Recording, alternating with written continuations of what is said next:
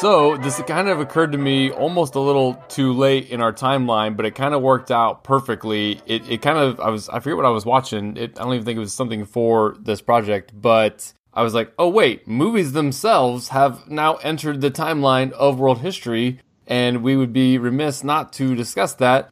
And then the movie Hugo is basically set the same year as Cabaret, so it fits perfectly in our timeline because spoiler alert in Hugo, it deals with director George Méliès in his later years, but gives us an opportunity to talk about the history of film and his role specifically in it. Had you seen this one before? Nope, this is my first time. So yeah, I was I uh, I really liked it. I thought it was a, a very cute movie. Yeah, and it's one too. So this is the second time I had seen it. I remember. I mean, I, I enjoyed it well enough the first time, but I think I probably overly dismissed it because it was kind of more intended for children. And I didn't really know anytime you watch a movie for the first time, you don't know where it's going. And so you kind of make some of your assessments based on what maybe you had expected.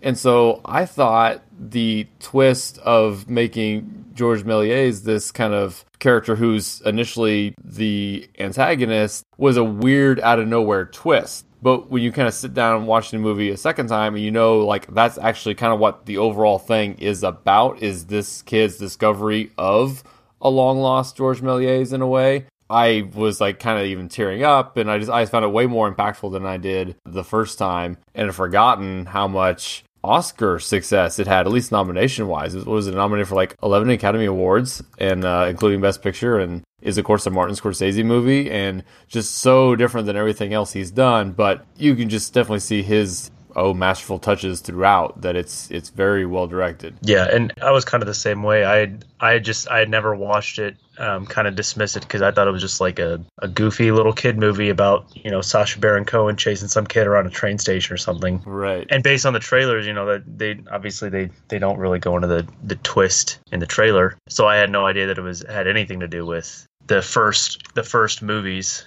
Right. So you were more like me the first time I saw it. Yeah. Right. So I kind of want to bounce around a different, a couple different ways here. So we are going to talk about the film before we get into George Méliès himself, but just because of how he highlights Paris and the fact that our main character Hugo is basically in charge of keeping the clocks in this Paris train station running, I actually wanted to start with a few things on Paris and on watches themselves. So two quick notes, just so they do kind of just very much highlight out the window there that Hugo sees the Eiffel Tower and also also the Arc de Triomphe. So the Eiffel Tower was built in 1889 for the World's Fair, which actually timed out with the 100th anniversary of Bastille Day uh, for the Paris World's Fair that year. And I didn't realize I was kind of looking like I was going to research when was the last World's Fair,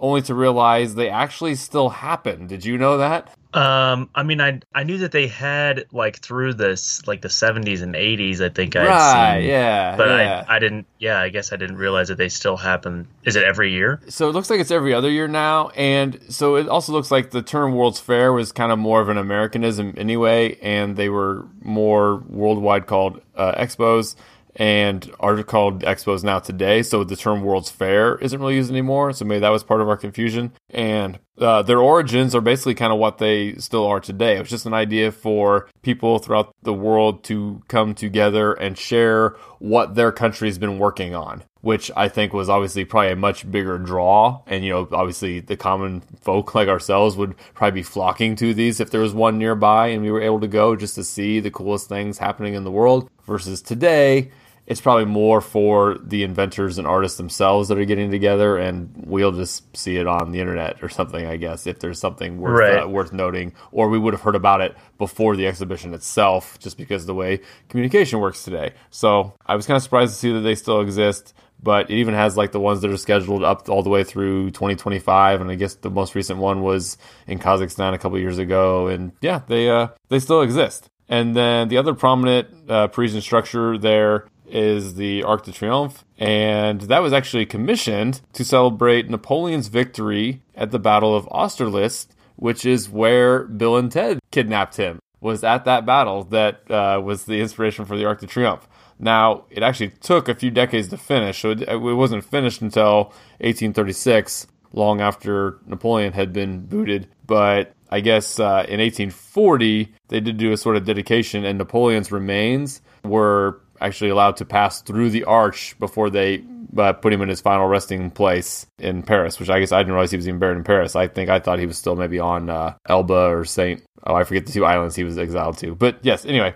So then uh, I wanted to do a little more on timepieces. So I kind of think what's really cool about this movie, just kind of thematically and aesthetically, is how they tie together these things that you wouldn't really necessarily think about being tied together nowadays. So the idea that Hugo and his father are very much clock people and the idea of using gears and just how everything works within a clock and just the mechanical process and and honestly just the idea that a lot of these things didn't require electricity. Now, his clock here in the station may have, but just the idea that we've had watches for centuries before they actually used electricity and just the, how the gears work. I, I don't think it did because it, it showed him cranking up that giant weight. Exactly. Okay, so I'll, I'll get yeah, I'll get to that, and then how that parallels with toy making and he get you know he fixes the little mechanical mouse for Papa George. And then of course you know ties into just special effects and the uh, automaton and just the little ways that hey, we had machines pre-electricity was kind of fascinating to me. So I wanted to look up the history of watches mechanical watches but also timekeeping in general. And I kind of came across a couple interesting things that definitely are worth mentioning as part of this project and part of world history. So the first is, and I, I guess I wasn't super familiar with this. So the idea of using a oh what they called it like a basically using 60 as our base number for not just timekeeping but also angles and also you know latitude and longitude dates back mm-hmm. to the sumerians and then the babylonians used it as well and it has to do i, I found okay I, I just watched a youtube video on this like half an hour ago and i found it kind of fascinating so with one hand okay so i have I have my four fingers in my in my thumb, and I'm looking at my right hand here. And each of my four fingers has three segments to it. And so with my thumb, I could kind of point to like the tip of my pinky, then the middle section of my pinky, and then the base of my pinky, and go through each finger with three segments each. So 12 total segments. And then with the other hand, I can count how many times I've done that up to five. Five times 12, which is 60. And you can basically keep track of all that on your hands. And then also, it's kind of unique that 60 is, I guess, like the smallest number that is evenly divisible by two, three, four, five, and six without any any fractions there. So it's kind of the special number that was just decided thousands of years ago was a good way to divide up minutes and seconds and then of course then getting into geometry and other things like that so i kind of thought that was interesting and something i hadn't really heard of before and is that how historians think that that came about, or is that actually like a matter of record that that's how the Sumerians counted things? Good question. The way it was presented in one particular YouTube video seemed to be that they were confident, but yes, and obviously those were some of the civilizations that were early in the in the writing game. So I, I would imagine it's possible there was uh, records al- along with that. But yeah, it could just be an educated guess, yeah, to be sure. And then clocks kind of evolved from obviously everyone's familiar with sundials. Uh, the couple different types of clocks before we get into the mechanical ones uh, that you're less familiar with are water clocks and candle clocks, basically using a regular drip of water to keep track of time and has whether whether you're filling something or making it move something or then candles that just burn at a regular interval. So you can basically wake up in the middle of the night and be like okay two and a half candles have burned since i went to sleep. So i know what time it is. And ways to keep track of the time of day when you don't have the sun to make a sundial worthwhile. And then hourglasses were were used obviously just kind of you know the regular pour of a sand into one from one side to another. But the mechanical clocks date back to the 11th century, uh, got popularized in the 14th century, and were largely just used within you know churches and the big clocks that they had. And you kind of hinted at it; they're all kind of basically just operated by either some combination or uh, use of you got pendulums, counterweights, and balance springs. Basically, just things that are able to get the gears moving, literally. And obviously didn't require electricity because they didn't have it then, but were just a way to kind of keep motion useful and, and regular. And then you kind of get into your first you know, pocket watches in the uh, 1800s. Actually, hang on. First pocket watches actually were in the 15th or 16th century and kind of got more more popular. Uh, you know, uh, there's there's like a balance spring that's in a pocket watch, so you basically have this kind of same regularity of smaller gears, just because you have this tiny little spring that just kind of basically works like a mini pendulum inside of a pocket watch, which again I don't fully understand. And then wristwatches were kind of popularized at the beginning of the 20th century and used en masse by soldiers during uh, uh, World War One and, and, and, and pilots, just because it was super convenient to glance quickly at a watch on your wrist versus having to dig a pocket watch out of your out of your pocket. So that kind of was uh, everything I wanted to talk about on that. No reason to get ahead of our timeline with uh, quartz and atomic clocks. Although quartz watches were invented in the 1930s, which is about where we are in our in our timeline, and, and they actually work on the same kind of idea that quartz, when you stimulate it with electricity, vibrates at a regular, predictable rate that allows for excellent timekeeping that was basically unrivaled until the atomic clocks uh, were invented in the about the 70s, I guess. Yeah, and it's kind of like uh, it's kind of like extra relevant that we see these clocks in the movie, at least in a train station. Oh yes, because I I believe that that was one of the driving factors behind time zones, the first time zones, and keeping a universal time like across the well universal time, uh, UTC or you know Zulu time, you know whatever you want to call it, Greenwich Mean Time. Yes, because they you know for for travel by railroad, if a train was going to leave somewhere and then arrive somewhere else, people in both places had to know what time it was. Um, you know, you couldn't just have your time for your town be oh, it's whatever time the clock tower says. Um, and it had to, everything had to be synced up. Right, which which all goes back to the idea of noon is when the sun is directly overhead, and that's what your sundial would have said. And then yes, a town thirty minutes away might be a couple minutes behind or ahead, and then you had to regulate the the train stations. Which actually that that ties into the whole idea of daylight savings time and there's a bigger and bigger push now to get rid of the time change we have twice a year. And yeah it's ridiculous. We don't need it. you, we don't need daylight savings time or we don't need to get rid of it? Yeah. No i'm a, I'm a i'm a proponent of getting rid of it. Okay i don't necessarily disagree with that at all but my problem is they don't want to keep the real time. They want to keep daylight savings time and not change back to real time. Does that make sense well, I mean, would would it matter? What would the difference? okay, and no, but this is kind of this is to my point because it goes back to the whole idea of sundials. Because so we, we my my guess is we kind of switch it back in the in the winter because that way we're actually hitting the new year at the quote unquote correct time. But that's the one that's based off of noon being overhead, and then we kind of have shifted the summer time. Of course, that's ever more in the early spring and or, or late spring and early fall to kind of then mm-hmm. shift that for our schedules. But the actual time is the winter because that's when noon, it gets probably in the center of your time zone roughly, noon would be sun directly overhead. That's the real actual time. And the idea of getting rid of the switch is fine with me, but the idea of picking the wrong time seems silly. And people will be like, oh, yeah, but we prefer that time.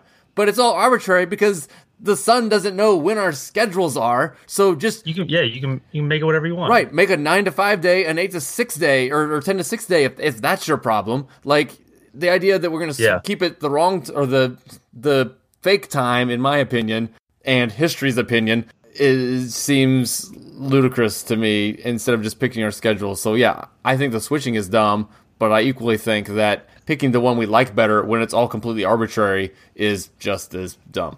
Anyway, rant over. yeah, there's a. Uh, so I live in Arizona, which does not have daylight savings oh, time. Oh, correct. And I got to tell you, it's, you fell in love with pretty it? awesome. Well, and actually, yeah, and and I and I'm pretty sure they're they're I think they're with me. They are always the win. What would be the winter time? It, you know what I'm saying? Like they're always on the real time. I don't think they've done the thing where they've switched to the. You know what I'm saying? They don't switch, but I think it's they stay on the time I'm talking about, where noon in the center of that time zone would be overhead year round, roughly speaking. Obviously, I'm looking it up right now because I don't know if it's if the. uh It could be the other way. It's always standard time. It's always Mountain Standard Time. Exactly, exactly, daily, exactly. That's what I'm saying. So it's it's always right. So yeah. it's never it's never daylight time. It's always Mountain Standard. So that Mountain Standard will it's the same as Pacific Daylight Time, which is why Arizona switches back and forth. Right. Which kind one it's in? No, right, exactly. Because it's not switching, it in effect switch it, when neighboring which states time switch. It matches with, yeah. Yes, yes. But that's everybody else's problem. So Arizona's actually doing right. what I would agree with that it's right. not the fake time, but it's uh, not changing either. Yeah. So yeah, good job, Arizona. and there's a uh, I, I don't know if you uh, well I know you watch CGP Grey on YouTube. Yes. Um, but he has a video about daylight savings time where he uh, talks about you know so Arizona doesn't observe daylight savings time, but there are certain uh, Indian reservations in Arizona that do, Mm. but then there are certain chunks of other Indian tribes in those reservations that don't. and so he draws, he like shows this on a map, and then he draws this line. He's like, "This is a hundred mile stretch. You know, if you drove along the stretch a hundred miles, you would have to change your watch seven times, like back and forth between the time zones." He's like, "This is ridiculous. Just nobody, nobody change time." yes, ti time zone inception kind of thing there. Yeah. Okay, so the, the movie. the no, this is this is gonna be a long episode.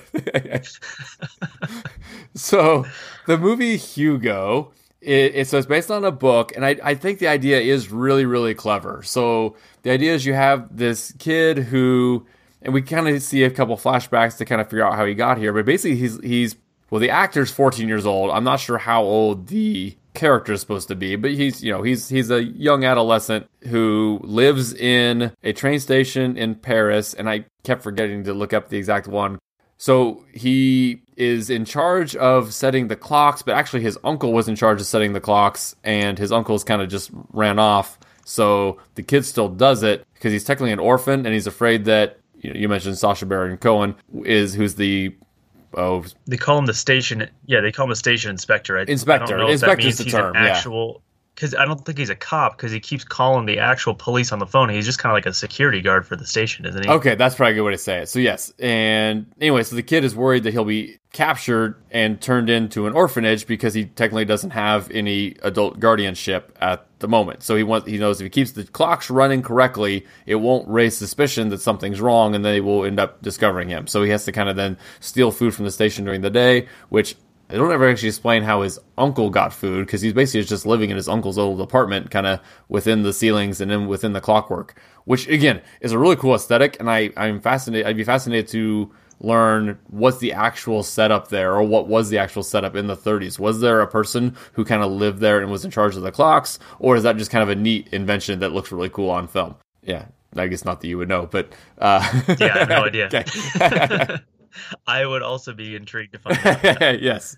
So, uh, and then, so in addition to the inspector, his other antagonist is the old man in charge of a little shop, little toy store in the train station. So, very similar to, you know, big train stations in big cities in the U.S.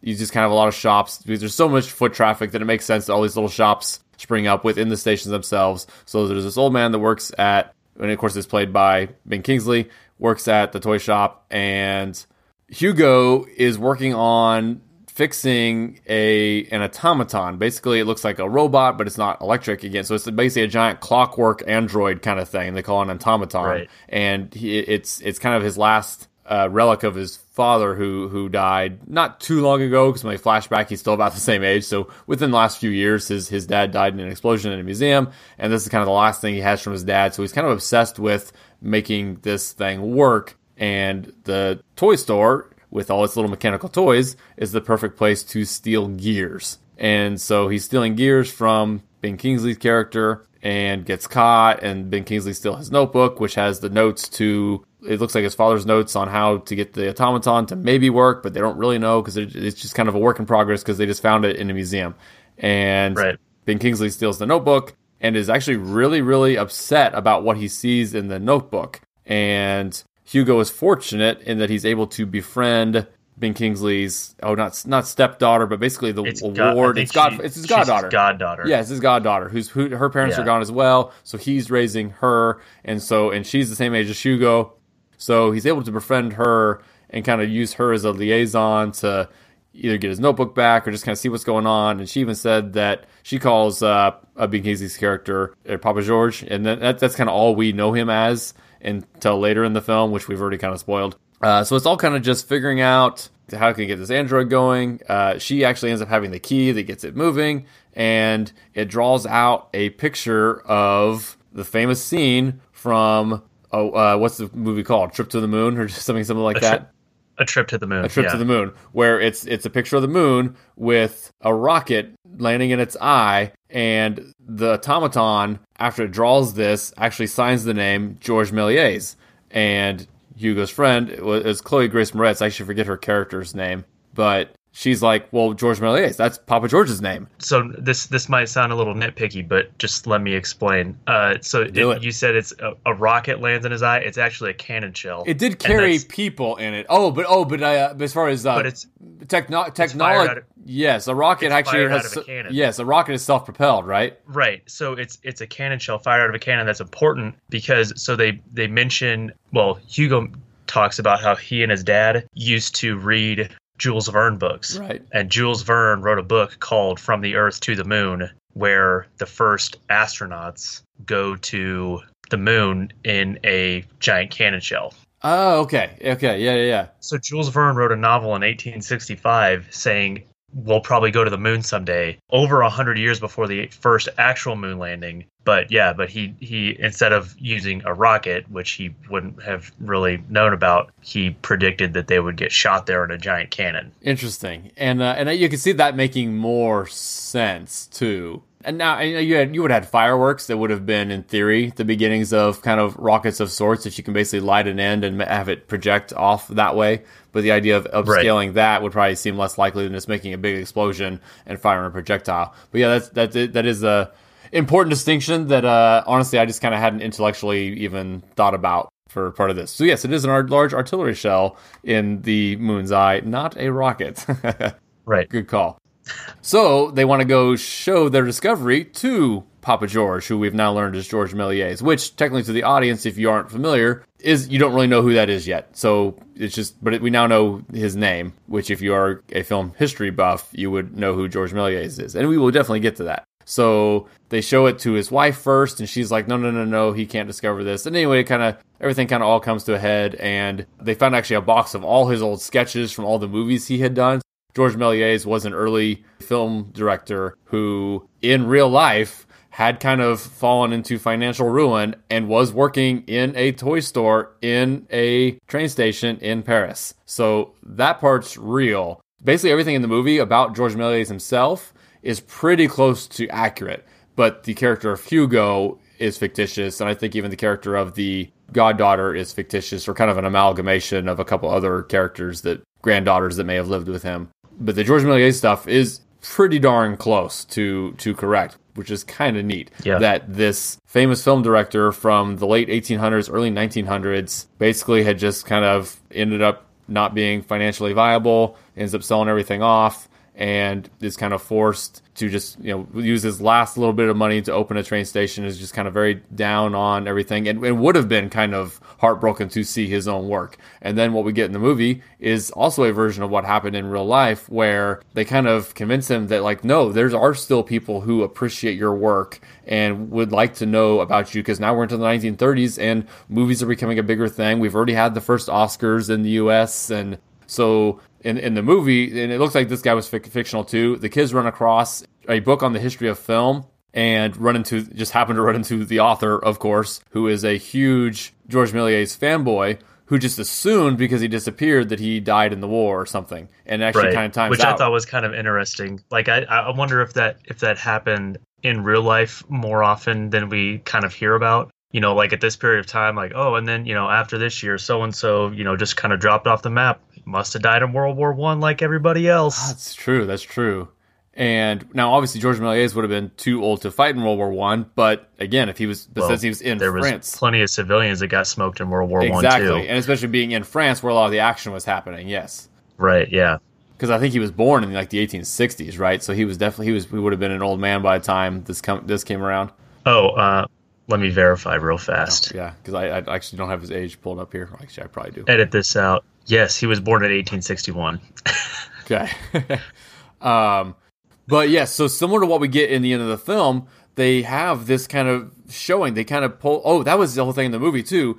He had assumed all of his old movies had been destroyed and right. to his and the and the guy in the film who's kind of the historian it's like no I, I i have one and i would like to show it to you and that is a pretty cool moment when you basically kind of show a movie from you know almost three decades earlier that the director had thought gone forever and that's that. I don't know. It's hard not to get emotional when you're kind of seeing that, and uh, and so yeah, the, the in, in real life, and I think they mentioned it in the movie as well. George Méliès directed about 500 movies, which is insane. I mean, they were they're not you know the two and a half hour right epic blockbusters that we have today, but still like right yeah, five five hundred works of anything you know art wise is that's just crazy. Yes, and for our purposes here in film history, and not to do a com- complete, especially since we kind of went over with some early stuff, but a complete you know rehash of film history here. But George Méliès is super super important for the history of film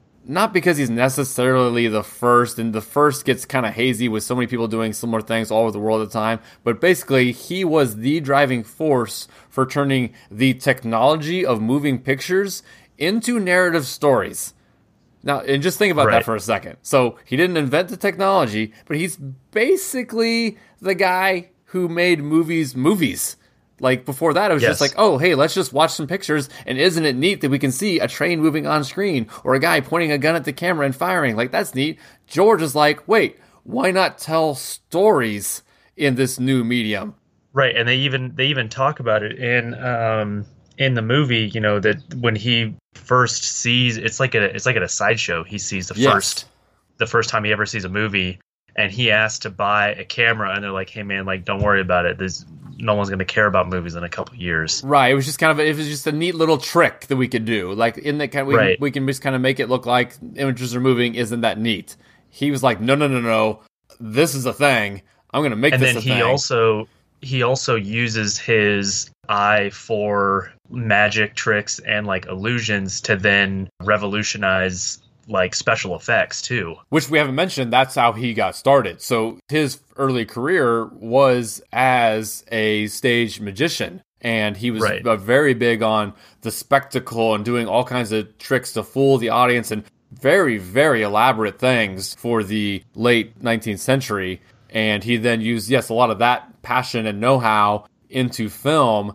And then, so in addition to being the guy who basically I don't want to say invented because it gets tricky to kind of pinpoint who exactly invented stuff, but the guy who was a major driving force for popularizing the idea of narrative film was also the pioneer of special effects. Right, and doing things like cutting things in and using forced perspective and using, you know, puppets or yeah, just it's stuff that you frankly wouldn't even cool. realize was possible at that time right. with basically having himself on camera on you know you got you got the shot of the movie. It's like oh it's it's seven copies of george himself acting all different and they all had it on the screen at once. Like i remember watching like tv shows in like you know from the 80s and 90s where like oh yeah so if they're gonna have a character play two or an actor play two different characters on screen at the same time it was kind of tricky and they would only you know they'd have to have like a line on the screen to make the cut to where it would look smooth this guy was doing it in like 1900 and doing seven yeah. copies of himself without those lines because he's only doing it in camera as opposed to they right. think they were filming it it was just kind of the method they were using to film yeah he was colorizing film by hand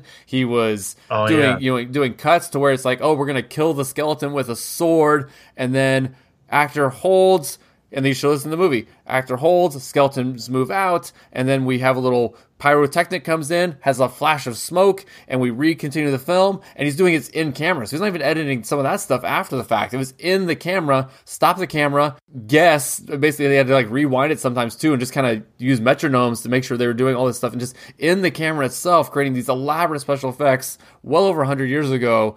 That again, the movies today you wouldn't say hold up in the sense that they're kind of boring because we don't really appreciate that stuff anyway. But at the time, so so innovative, and you just don't have movies like you do today without George Méliès 100 years ago. Right, and uh, when they're watching his film reel, that's one of the things I forget who says it, but one of them says, "Oh, like it's in color." And uh, his wife says, "Oh yeah, you know, we we hand colored every single frame by hand, like yes. painted it." Yes. Because earlier in the movie, they do go to a movie theater. They sneak in. Oh right. To watch the movie uh, Safety Last.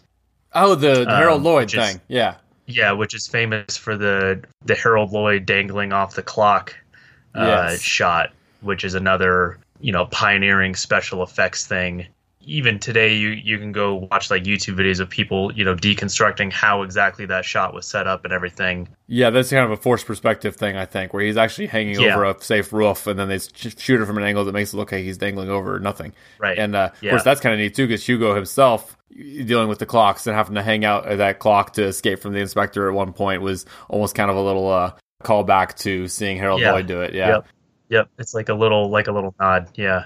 And then um, they also I forget when they have the montage where they show you know different like clips of movies from that time period, and they show like Charlie Chaplin Yes. and they show Buster Keaton, and they actually uh, one of the first uh, little clips in that montage is Buster Keaton sitting on the uh, the locomotive in uh, in the movie The General, Correct. which I think I'm pretty sure we watched that in your mom's class. That would be correct. And uh, what's funny is she actually just told me a couple of days ago that if we do an American History 100 and I don't include the general for the Civil War, I'm she's going to disown me.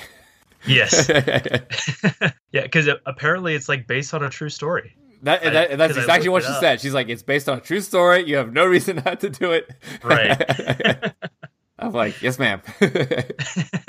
and uh, and this just because it came to mind just now, and it's a movie that we're not going to have time to get to in our series here, and maybe we can work it in if we do an American History 100. But the film Chaplin from the early '90s with Robert Downey Jr. as Charlie Chaplin is really, really good, and would actually kind of probably be a, a nice movie for this. And, and like I said, it probably will be one I try to work into an American History 100 if we ever do that. But you just kind of have Chaplin himself with the history of film and going from kind of you know stage performance and silent film into talkies. It deals with him during World War II or, or pre World War II when a lot of Americans were sympathizing with the Nazi movements, and Charlie Chaplin was actually almost like socially ostracized because he was an outspoken opponent of Hitler pre World War II, which was not considered necessarily cool in mainstream circles in the US. They were kind of actually cool with what he was doing because we didn't know the extent of the evil that was going along with it. Anyway, so I, I highly recommend Chaplin, and hopefully we'll get to it uh, one day.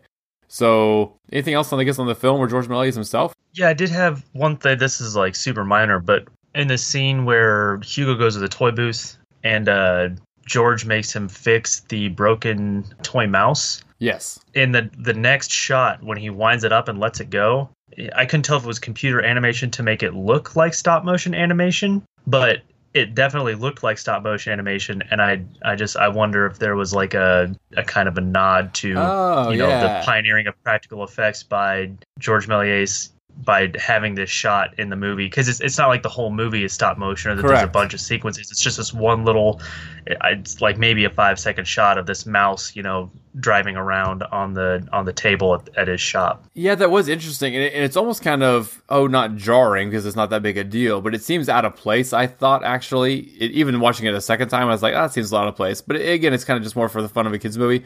I thought it looked like a computer generated version of stop motion, but that actually kind of seems silly because wouldn't it be way cheaper just to actually do stop motion real quick? i think it would be well easier maybe to animate it because it's just a tiny little mouse and it's a five second shot but well, i mean yeah, I guess why yeah. why go to the why go to the trouble of making that aesthetic choice if you're gonna animate it on a computer if you're gonna animate it on a computer you know I, I would imagine there'd be a lot more of it in the movie Yeah, true. But yeah, it- yeah, it is kind of interesting, and I yeah, I think it, it just kind of aesthetically does kind of I guess fit with more kind of an old school mindset to film editing, I guess. But of course, there's plenty of CG within this movie, obviously. right Uh, a, a couple other quick notes here. So his wife, they do kind of correctly note that the woman he's married to at the time here was one of the actresses from his films. But what the movie doesn't really get into is that this was his second wife. Who actually was kind of his mistress at the time when they were actually filming the movies, or after they were kind of done filming the movies. She was his mistress for mistress for a lot of years. And at the time this movie was made, they had actually been married for about four years, or by the time this movie was set, they'd only been married for about four years. And the movie kind of implied that they'd had this decades long relationship, which they had, but she was his mistress, who he was cheating on his first wife with. And they also don't really talk about Ah. uh, his kids that he had had with his first marriage. And I don't think he actually had kids with uh, this other woman, which again, if they didn't get married until they were older, it's, it's unlikely that they had kids together. But again, the, the, the movie Be Being for Kids doesn't get into all that because it would have just been kind of messy. And so I, I don't necessarily fault them for that, but just uh, worth a note. And this is a little bit out of order here, but I did think this was a, a line worth mentioning. I actually got this from, I was watching, I, I told you, uh, Crash Course. Uh, they have all this history stuff on Crash Course, and there's one on uh, Yeah. film history. And I thought it was a really interesting line when you're talking about the beginnings of film. And the, the guy on the video said, No one set out to invent movies which I think is just kind of important to note that it, it was just kind of an accident of technology and you know it kind of took a lot of different moving pieces and different people kind of taking new inventions different ways. No one was saying wouldn't it be neat if we could turn moving pictures into narratives? Because obviously even Right. george méliès who we just said was one of the big people who made that happen it had never occurred to him to deal with images or moving images until he saw someone else do it. So it just it kind of just took a lot of different people taking things a lot of different directions. And so movies were not necessarily the goal, even when we started dealing with moving images. It just kind of happened over the decades and people deciding, oh, what if we did it this way? What if we did it this way? Which is very kind of interesting. So, um, oh, I do have one other small little note here. We were, we were talking about watches. And of course, one of the big lines in Bill and Ted's is, Ted, don't forget to wind your watch. So it, it kind of ties back to what we were talking about with clocks. And of course, we get the time stuff in general. But it, that's actually always kind of confused me because in 1989, so quartz watches don't need wound, right? It would have to have been an old Right. spring loaded watch, right? That he just kind of Yeah. had must have inherited from his family. So you only need to wind a watch if it's not quartz, and it, which means it was, you know, probably pretty darn old. Or, all right, I guess I don't know how. Do they actually still make windable watches today? I don't know. I'd be kind of curious that. Oh, I'm sure they do. I'm sure you can get, but not obviously by necessity. But I'm sure that there are still people who make it more of like oh, a, yeah, true. as an That's art true. form. And just like you can, you know, buy a sword today, not that you're probably really going to need it for battle. Um, right. Yeah. Okay, and obviously I like to bring in uh, old Bill and Ted to this project whenever I can because they're they're very important in world history. Yes. oh, okay. So here was the other thing I wanted to talk about. It's actually kind of perfect that Martin Scorsese was the director of this film, and I don't know if you're familiar to the extent of which film preservation is a passion of Martin Scorsese's. So the idea that so it actually was a real thing that so a lot of these early films they were lost. They were built on or they were they were filmed on stock that just didn't last through the ages. They would just literally deteriorate or I forget if it was in the film that they mentioned it or if it was actually in the special features I watched, but so when George Méliès kind of lost a lot of his money, he was forced to sell his films, but not in the idea that he was selling them, selling the rights or selling the actual films to be distributed. No, the celluloid itself that they were filmed on had valuable value because it could be melted down into the constituent chemicals and reformed into shoes. And so he had to sell the celluloid Right. That his films were on to just make any kind of money that he wasn't able to make off the films themselves, and that was like the money he opened the toy shop with and anything. Anyway, so they kind of thought they were lost. So Scorsese is one of the leaders of kind of the effort that continues to today to find these old films and make sure they are preserved, whether digitized or you know treated like you would old art and just kind of trying to restore the actual physical film reels themselves. And so initially we had thought most of Méliès' stuff was gone completely. In the movie, I think they mentioned they were up to about 80. Was that is that right? That they had found of his 500? Yeah. That's at, at the yeah 80 80 of 500. and I and I think up to like our present day, it, it's actually I think over 200 of Méliès' films uh, now now are found have found to exist. And uh, a quote from the special features on, on the Blu-ray I watched talked about every year they find a couple more. So we're still finding like you clean out some you know warehouse in Vienna where a closet hadn't been touched in decades, and they're finding film reels, and so they're still discovering some of these old old films, and are then making an effort to preserve them. So again, Scorsese, like he, gets emotional about this. It's, it's actually pretty neat to hear him talk about this stuff. He considers it super, super important. Of course, he's dedicated his life and career to film, but just the idea that he is super passionate about film history and the importance of preserving these early early films for for posterity and just kind of as a respect for those early filmmakers which he obviously shares a a kinship with. So i thought that was kind of neat and definitely worth a mention. So yeah we uh, a little longer than we expected for a bonus episode but i thought it was super important since this whole idea of this project is that we are talking about history in film and how obviously you can watch history unfold in movies throughout time. How perfect is it to be able to talk about the history of movies as part of world history? And then we got a movie like Hugo that gave us the opportunity to do that. So thanks for listening. And again, we'll pick up right where we left off on Tuesday.